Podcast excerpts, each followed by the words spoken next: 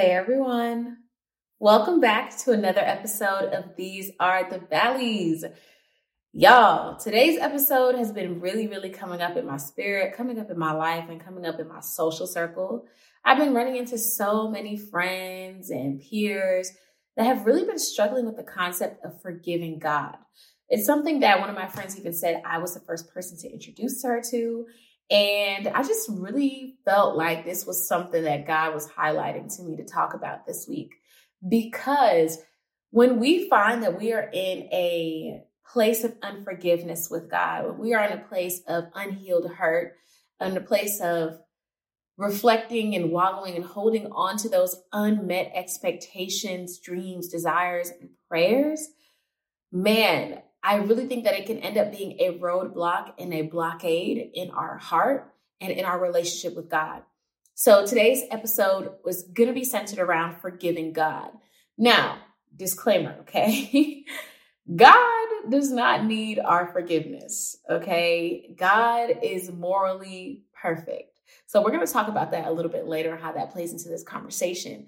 But just in the practical context of us being able to let go of whatever we're holding against God. That's what forgiving God is about.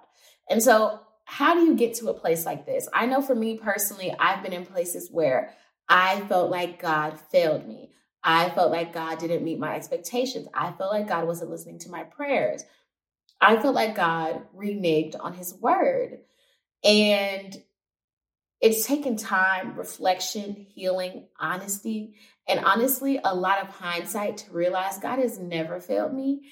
And the things that I, one, was asking for sometimes was out of an impure motive. Two, I was responsible for my own expectation. For example, God had given me a vision or a dream that I would be working at a certain nonprofit. So I took that dream to mean, okay, I'm going to work at this nonprofit. It's going to be a full time job. It's going to be great. If God is placing me there, it's going to be lucrative. Da da da. Building this dream up and filling in details and puzzle pieces that God did not say. So when time came for the thing to come to pass and it didn't look how I thought it would look, I was really upset. Now, listening to it with that hindsight, right, with the full story, it's kind of like, okay, how can you be mad at God when God didn't say all that? But this is what we do all the time. God says that He will prosper us and not harm us. And then we sit here and go, Oh God, I thought you was gonna do this and you was gonna do that. And I thought it wasn't gonna be this and it wasn't gonna be that. But God never said that. The Bible says that the rain falls on the just and the unjust. That means Yes, there are going to be some crappy things that happen to you just because you are a Christian, just because you are a child of God, and that you are uh, called according to his purposes and you are loved by him. That does not mean that you will be exempt from trial and tribulation. That does not mean you're going to be exempt from heartbreak and hurt and discrimination and bigotry and prejudice and all these other things. It doesn't mean those things aren't going to happen. What it means is you have God on your side to walk with you through it happening and to get you to the other side. That's what it means. Okay. Um, and so, yeah, there's just been several times and in several different ways that I've had to learn this lesson. And I believe that this is great advice for someone that is walking through their valley season, really any season of life, because you can be discouraged on the mountaintop and discouraged in the valley just the same. Um, but this is for the people that are disappointed with the way that things may have worked out in their relationship with God, in their relationship with themselves, with other people, or just their circumstances, and they begin to blame God. So, with that being said, um, let's talk about demystifying our relationship with God. I think that what made this such a profound revelation for my friend when I told her, like, well, have you forgiven God? And she'd never thought about it like that. Is that sometimes we get to get into a habit of making God so lofty and aloof that having a practical relationship with him kind of goes over our heads or we don't even think about it. So let me flesh that out a little bit more. In the same way that if you and your friend got into an argument or your friend said they were going to do this and you felt like your friend didn't follow through with what they said they were going to do, the healthy thing to do would be to bring it to that friend and address it so that y'all can get on the same page and there can be forgiveness so that y'all can move forward in the relationship.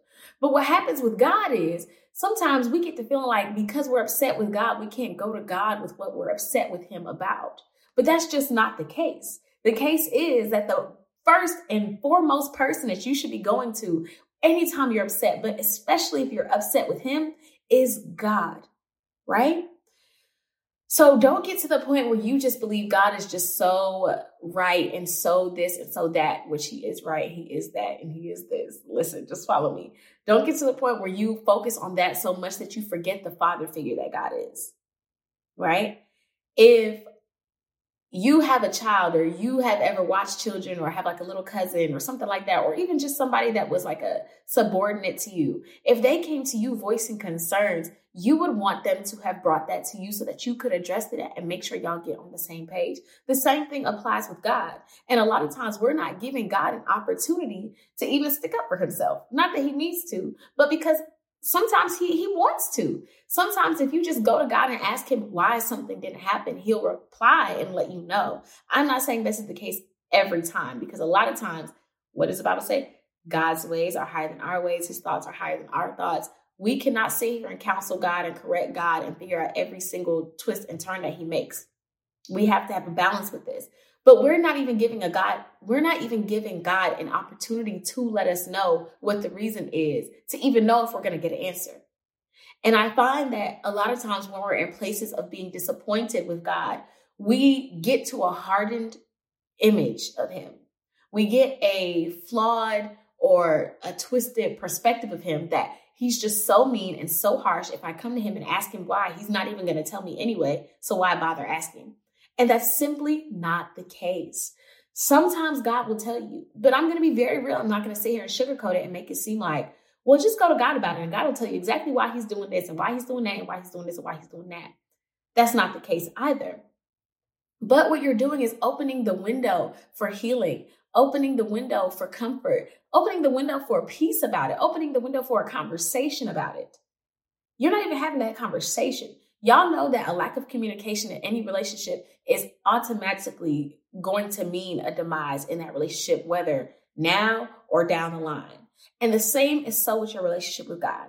You cannot continue to hold on to hurt expectations, um, missed prayers or prayers that you feel like were missed, um, or whatever it is, because later down the line, that's going to diminish and tarnish your relationship with God. And because you're listening to this podcast, I know you do care about your relationship with God. And even more importantly than that, because the Bible is written and because Jesus died on the cross, I know God cares about you coming to Him about that. And I know God cares about your relationship. So, with that being said, demystify this whole thing about talking to God and bringing to God when you're upset with Him. We've already talked about this. Go to previous episodes about what to do when you're upset with God um, and really take this in the forgiveness aspect. I think we're looking at that same issue from a, a prospect of or a perspective of what it's like to be the forgiver, right? Um, next, I would say remind yourself of God's character and his promises. I think I'm going to talk about those separately. Let me talk about his character first. Because God is morally good, because God is morally not flawed, anything that you feel like you missed that God did not give you, you did not need. And I think when we have relationships with children or even like our pets or anything, just to like really make it plain, your dog might want to go over there and sniff that, you know, whatever is going on, sniff that garbage, but you know they doesn't need they don't need that garbage. But the pet might have a little attitude with you because like, why won't you let me do what I want to do? I I want to go this way and you won't let me go this way. And I think a lot of times we have to make it that plain, even though it may not be that simple with God, because some of the things that we're upset with God for not allowing us to do, it was actually his protection from. Sometimes the things that you feel like God didn't allow you to do, it was because he was protecting you from it. And so I want us to remember God's character when we get into a place where it's hard to forgive God, especially when there are other people in the mix that need to be pieces of the puzzle in order for what He said or what you prayed about to come into fruition. You cannot discount free will. And so remember, if something goes wrong and something that God had showed you or talked to you about, please understand that God was not the issue. God was not the issue. And so we need to stop pointing the blame at somebody who literally is not in the wrong. Um, I'm not even saying it's your fault because a lot of times things happens to us that are not our fault. But that doesn't mean that it's God's fault because just because that's the only person you know is in the equation. You don't know how many people God had in this equation going on. You are but one piece of the puzzle. And so you are looking at the puzzle maker like, how dare you? But you forget that all these other puzzle pieces have their own free will and can do what they want to do. They can decide to go with God's uh desire for their life. They can decide to go with God's will for their life, or they can decide to go a completely different route and do whatever they want to do. It's up to them. The same way it's up to you, it's up to them as well. So just remember all the moving parts. Um, and remember God's infinite good, goodness, his intrinsic goodness It's literally part of who he is to be good. So remember that because sometimes I think we do get to that point where we start to taint his character in our mind and in our hearts, and it reflects in our relationship and in our prayers and in our expectations and in our ability to have faith. I was recently talking with someone and I was giving them this word that God gave me that was a very joyful word. And he was like, I mean, yeah, I mean, I'm excited. I mean, y'all, like, no reaction on his face. I mean, yeah, I'm excited. I just, you know, I don't like to get my hopes up. Imagine Imagine y'all, if you have found yourself saying that you don't want to get your hopes up about something that God is saying to you, you have to deal with some unforgiveness in your heart when it comes to God and the things that He says. Because there's just no way that the God of the universe, the King of Kings, the Lord of Lords, the Alpha and Omega, is telling you something, and you're like, I don't want to get my hopes up. So I really want to let y'all sit with that because we have to be able to see it for what it is. That is a hardened heart, right? But that is hurt at the root of that hardened heart. That is hurt there. And I've been there, y'all. I'm not trying to like bash anybody. I'm not. I promise y'all, I've been there a million times. Go back and listen to previous episodes. Y'all, I was there. I was there, baby. If anybody was mad at God, it was me. I'm telling you. Um, so yeah, but we have to begin to identify those things for what they are, right? And move past that. Because it's just no way that God should be able to tell us something beautiful and we are, are unwilling to receive it wholly and fully, to, to show rejoicing and excitement because we don't trust God enough to trust that what his word is will never return to him void we don't have that much trust. So that just really hurt my heart when he said that because I was just like, dang, like I know what that place is. I know it's not a great place, but even to hear it on the other side of it, it's like, man, that hurt is deep. That hurt is deep. Um, so reminding ourselves of his promises, okay? So one of this is kind of two part. One part on the on the shallow side, remind yourself of the great things that God has said over your life, the great things that have come to pass, that have already happened those really usually help to boost our confidence in what God is saying now, what God is doing now, the fact that God is moving now, whether you see it or not. The second part and the deeper part of remembering God's promises is go back to what the promise actually was. Did God say everything that you're trying to hold him to? Because in the example that I gave y'all earlier, I had added pieces to the puzzle thinking this was the way it should go. And because it didn't go that way, I thought God was wrong. But it wasn't until I looked back on it that I realized wait, God just told me that I would work there. God didn't say nothing about no full time job. He didn't say nothing about no salary. He didn't say nothing about. I made I, I conjured all that up, right? Um, and so I think, not I think, I encourage y'all to go back to the to the original word, go back to the original promise, and really sit with yourself and ask Did you add anything to this thing that you are upset with God for not fulfilling? Sometimes that's the case. It's not the case every time, but sometimes you can find yourself being the real culprit. And I really want y'all to address that. Go back to the promises that God has given you. Because remember, you can hold God to his word. He said, No word from him will ever return void. So if you see something that hasn't come to pass, you have to understand that the reality is not, oh, it's never coming to pass. It didn't come to pass. It has not come to pass yet. It may not have come to pass in the way that you imagined, right? And so I just want to encourage y'all to shift your mindset about that because it really is a mindset mindset shift. Ooh, that's a tongue twister right there. Um, and lastly, create some space for faith, y'all. After you have taken these things to God, you have reminded yourself of his character, which by the way, that's in the word. If you remind yourself of his promises, which by the way, that's in the word. Um, ooh, quick pin in that. When it comes to his promises, make sure that you are holding God to something that he said and not something that somebody else said. I'm a mic drop on that. I'm a mic drop on that. But coming back to creating space for faith, um, once you've done all these things, there should be a, a new, a new tenderness to your heart. And in that new heart, you should be seeking out opportunities for faith, right? You should be excited, maybe a little nervous, and that's okay. You know, trying to retrust somebody, even God, is difficult because we're flawed human beings and we live among flawed human beings. And time has taught us over time that people are going to fail you, but God is not so. God is not so, y'all.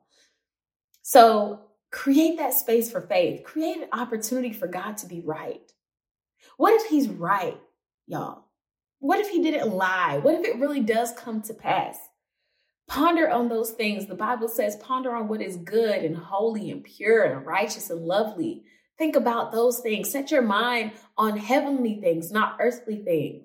Set your mind on those promises once you purify them and get the little you that was sprinkled in there, or you're sprinkling your mama, or whoever else was sprinkled in there. Purify that vision back to what God said and hold on to that, y'all. Hold on to it. We are going into a new year, God willing, we all live to see the day. And every year, it just really astonishes me how far God has brought me, um, how much I have grown, especially this year. I'll probably do like a reflection episode toward the end of the year because, man, has it been crazy.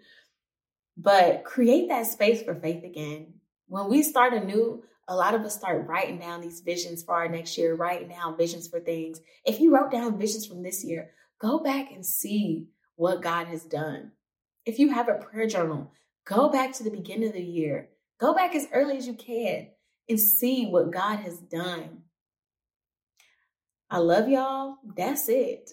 this is a good word. This was a really, really good word. I'm probably going to come back to this at some point in my journey because, man, is it really hard to stay true, stay pure, stay tender? It's really rough. But yeah, y'all, that's basically it. If y'all are watching this on our YouTube family, hit the like, subscribe button, leave a comment. Um, yeah. If you are listening to us on Apple Podcasts or Spotify, definitely leave a rating, a review, uh, hit the post notification bell to oh make sure that you are aware every time we drop an episode. Y'all know it's every Thursday at midnight because your girl don't miss. Glory to God. And yeah, hit me up on Instagram at the Jasmine Cambridge. We could chit chat a little bit. I love y'all so much. Thanks for tuning in to another episode. I don't know what it looks like from the mountaintop just yet, but for now, these are the valleys. Bye.